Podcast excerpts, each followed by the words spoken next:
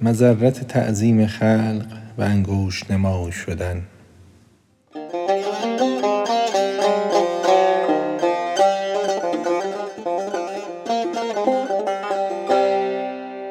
تن قفس شکل است تن شد خار جان در فریب داخلان و خارجان اینش گوید من شوم همراز تو وآنش گوید نی منم انباز تو. اینش گوید نیست چون تو در وجود در جمال و فضل و در احسان و جود. آنش گوید هر دو عالم آن توست. جمله جان هامان طفیل جان توست.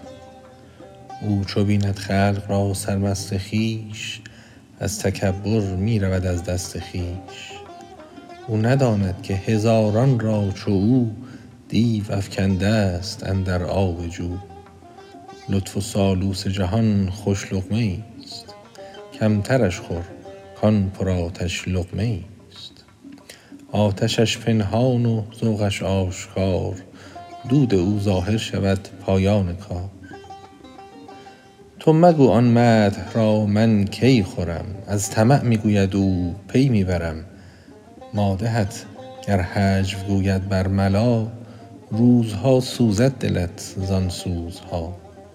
گرچه دانی کاو ز حرمان گفت آن کان طمع که داشت از تو شد زیان آن اثر می ماندت در اندرون. در مدیح این حالتت هست آزمون. آن اثر هم روزها باقی بود.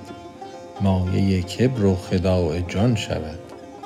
لیک ننماید چو شیرین است مدح بد نماید زانک تلخ افتاد قدح همچو مطبوخ است و حب کان را خوری تا به دیری شورش و رنج اندری.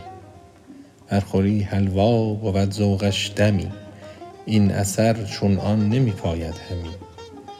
چون نمی پاید همی پاید نهان. هر ضدی را تو به ضد او بدان چون شکر پاید نهان تأثیر او. بعد حینی دمل آرد نیش جو نفس از بس مدح ها فرعون شد. کن ذلیل النفس هونا لا تسد. تا توانی بنده شو سلطان مباش. زخم کش چون گوی شو چوگان مباش. ور نه چون لطفت نماند وین جمال از تو آید آن حریفان را ملال. آن جماعت کت همی دادند ریو چون ببینندت بگویندت که دیو. جمله گویندت چو بینندت به در مرده ای از گور خود بر کرد سر.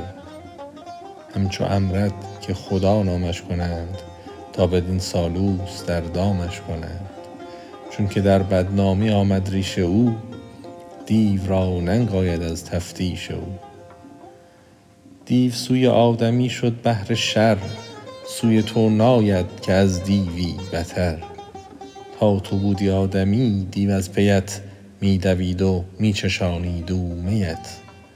چون شدی در خوی دیوی استوار می گریزد از تو دیو نابکار. آنک اندر دامنت آویخت او چون چنین گشتی ز تو بگریخت او.